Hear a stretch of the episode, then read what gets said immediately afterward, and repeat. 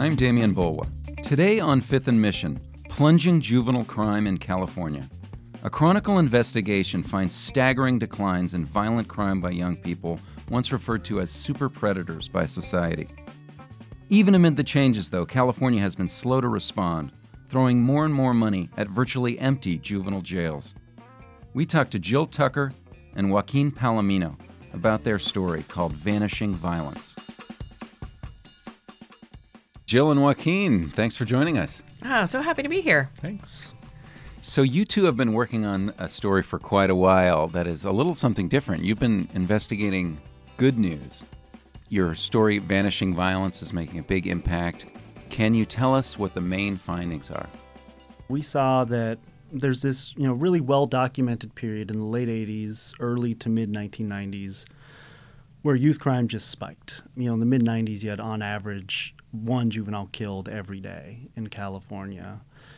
There was about 60 kids arrested daily for serious violent felony offenses. And so you had this period where, you know, there there was this big problem and policymakers, I mean, uh, they tried to respond. I mean, this this it, it, sparked this you know this fear, this hysteria over these so-called juvenile super predators, you know, which are you know typically young men of color who were determined or, or thought to have sort of no remorse, be these sort of uncontrollable criminals that were going to plague you know the state for for years and decades to come. This this environment really helped build out the juvenile justice system, at least the, the, the, infrastructure that we have in California today. And so we were looking at both, you know, this, this time period, this, this crime wave in California, this, this tightening of laws, this tightening of policies, uh, this expansion of juvenile halls and, and camps across the state.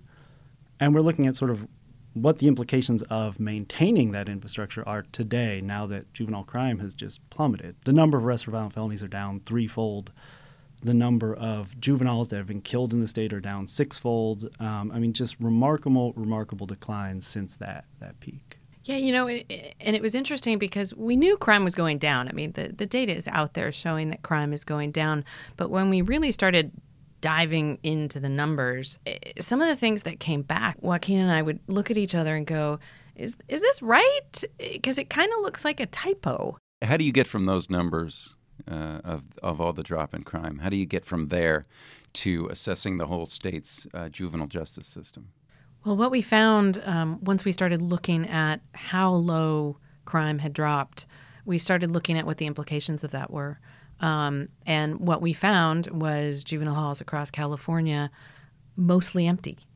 And which is great news, right? I mean, that's sure. exactly what society wants. We don't want kids locked up. But what we found was that given the number of kids locked up, how few there were in these facilities, I mean, virtually every juvenile hall in California was more than half empty, some almost entirely empty. And what we found was the cost to hold children in these juvenile halls has skyrocketed.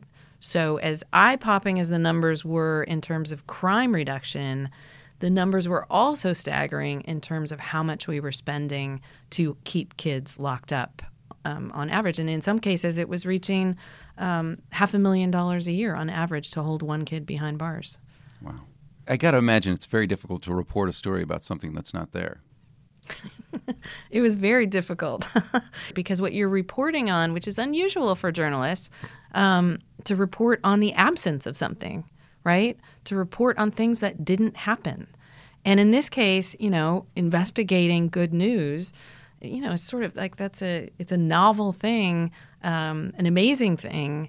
Um, and you know, and and what we found along with it was the inability of society to sort of address that as, as eagerly as they would when uh, there's a crime spike, when there's fear, and yet pointing out how much the state and counties are spending to incarcerate children, in some cases, spending $500,000 a year to incarcerate a child on average. Um, you know, $1,400 a day. I think it's been a little eye opening for public officials and communities across the state. Those numbers were as shocking as some of the reductions in crime, and um, which is really what, what helped spark some of the action that we've seen since the stories came out. So why why if we're seeing these big numbers, we're seeing the the drops that you reported, why aren't policymakers immediately aggressively cutting these facilities? Why aren't they taking big steps? some probation chiefs we spoke with, I mean, they defended it by saying, I mean, bureaucracies sort of move slowly. If mm-hmm. you, for example, shut down a facility and then this declining crime reverses and it starts going up, it's going to cost a lot of money to build something new, to staff up a brand new facility. But at the same time, a lot of the experts we spoke with are saying, hey, this has been going on a long time. And I mean, at this point, when you have facilities operating at 25% capacity, spending hundreds of thousands of dollars per year to lock up one kid, you have to start asking, you know, is this sustainable? And so I think people are now beginning to ask that question. I mean, here in San Francisco, they're looking into closing down their juvenile hall where it cost about 270,000 per year annually to lock up a kid. And so I think right now, I mean, people are starting to look at this. What do we do with this space? How do we make use of this space in a way where it's not so unsustainably expensive? But it sounds like there was just some disbelief. I mean, you you guys said you were, you know, a little bit incredulous about the numbers. Was is there also disbelief from people who are looking at them and making these decisions? You know, some probation chiefs said that they're starting to accept that perhaps this is the new normal, but there's a lot of people still holding their breath. I mean, crime is cyclical, right? And um, and even though this uh, reduction in crime has been going on for 20 years, there's still sort of this idea like, but what if, right? What sure. if crime turns around? What if, you know, we see, you know, the economy tanks or a new drug hits the market or something along these lines? Um, that uh, you know they find a way to fill them again. And so I think that the status quo is easier to maintain, um, especially when people aren't yelling and screaming, um, you know, as they would when crime is up. It's easier to sort of sit back, wait and see, and keep spending the same amount, which you know is hard. You know, people don't notice. You're just spending sure. the same amount. For less kids, though for far fewer kids. And uh, so when we pointed out exactly how much it was costing per child, what we're seeing is that that sort of woke people up a little bit in, in the sense of, oh, wait, $500,000 a year? It's hard to justify that. Sure. By comparison, California spends about 11,000 a little bit more annually to educate a child. So we're talking about a massive difference between what it costs to keep a child in juvenile hall in a cement cell and what it costs to educate a child for a year. So we've talked about some of the mystery about crime going up. We can see these numbers where crime is going down among youths. Do we know why it's happened? There's a lot of theories about this. This is one of the areas where we've gotten a lot of feedback, um, a lot of emails. We sort of uh, researched this, and I, in fact, there's a 300 page report that I read a few times um, looking at all the the research and data out there about why crime went down. And th- there's a lot of leading theories. Um, there is the lead theory, which is that um, lead is a really bad uh, metal that affects your brain and your decision making abilities and all of those types of things. Um, and that once we started getting rid of lead in gas and paint, that it got out of children's blood and therefore they weren't as likely to be violent and make bad decisions. There's also technology, which is one of my favorite uh, theories, where with the advent of cell phones and other and video games and and security features on homes and the ability to call the police from the street rather than running to a payphone mm. um, has um, reduced crime, has made the ability of authorities to respond to crime. Um, a lot of people love the Roe v. Wade theory um, that because um, abortion became legal, there were no longer as many unwanted children. Um, but none of these theories really correspond perfectly to the drop in crime or really explain it fully because the reality is a drop in crime is not just in San Francisco or California. It is across the country and it is in fact international. So trying to find theories that really override geography or policies or these types of things um, there's just nothing that really there isn't one thing that explains it all. As you reported this story, you started, it sounds like, to get really interested in the juvenile halls that are emptying out.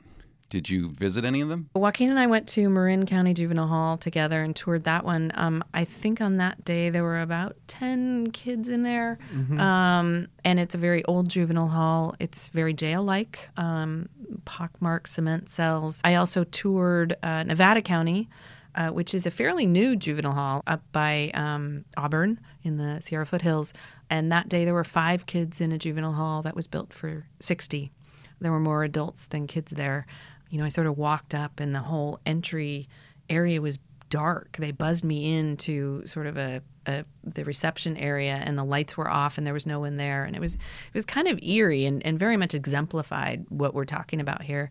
Um, we also visited San Francisco, which um, has about 40 kids on average. They've shut down half of the pods, turned one into a rec center, and the, a room off to the side of the lockdown pod, which would normally be used for counseling, other types of things, is like a little spa, nail salon area. So it's, you know, they're trying to utilize the space, um, but you still walk into a room that is full of cells and they're just empty. Wow. Obviously, the, the story has had a big impact so far. What are people talking about? Uh, are there next steps? What is the next steps for the reporting, and what are some of the uh, policymakers talking about as they read the story? Um, so immediately after the story ran, three San Francisco supervisors announced that they're going to make a proposal and look into shutting down the juvenile hall. And so they cited increasing costs and this growing body of research that shows that locking up a kid in juvenile halls usually does more harm than good, and that there may be better approaches. Uh, so they pointed to other states that are doing things, you know, very, very differently um, and also much cheaper. And Mayor London Breed in San Francisco, she also announced that their office is, the mayor's office is going to look into or develop a task force that's going to look into how to repurpose this space, how to use this space. Um, and so you have Log Cabin Ranch in Santa Cruz Mountains, which was the probation camp in San Francisco, um, and they shut down recently, so that's empty, and you have all of this empty space in the juvenile hall. And so they're going to look into you know, what can we do there? Um, statewide, I think people are just figuring out now. I mean, every county has their own juvenile justice system, basically. So you have 58 counties. Each one of them, I think, is going to be dealing with this issue in their own way, you know, if at all. So I think we're still a ways from seeing what's going to happen uh, across California. Thank you, guys. Thank you, Joaquin. Thank you, Jill. We'll be right back with Jill Tucker and Supervisor Matt Haney of San Francisco talking about the results of the investigation.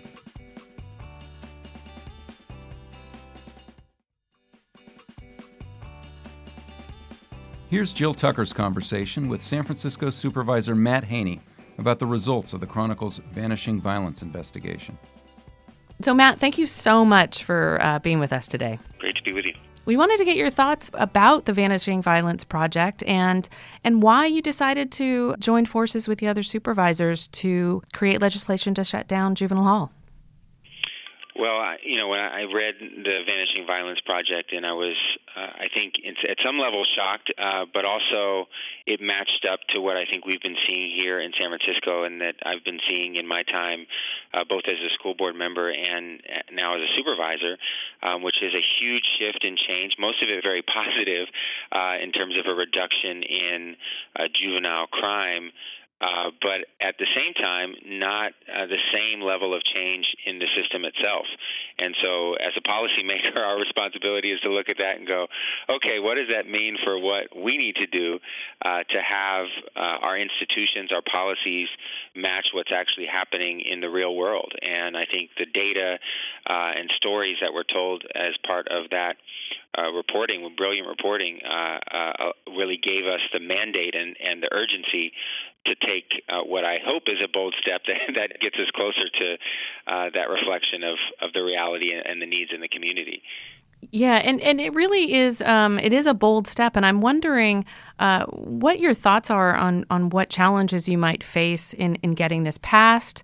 Um, you know, San Francisco would become the first urban city in California without a juvenile hall if this happens, um, and I'd also like your thoughts on you know, clearly there would need to be some facilities for juveniles who need a secure setting or something like that. What what would you envision that to be?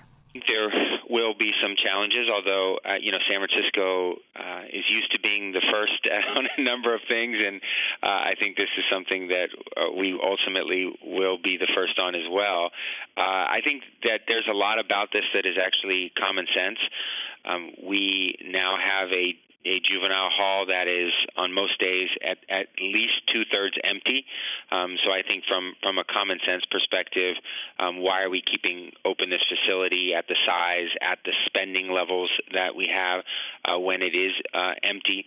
Um, we've also uh, have a situation where a lot of the young people who are there uh, probably don't need to be there. They're awaiting trial. They're there for misdemeanors, and I think most people understand now that whenever you can use alternatives to incarceration, especially for children, uh, you should probably do that.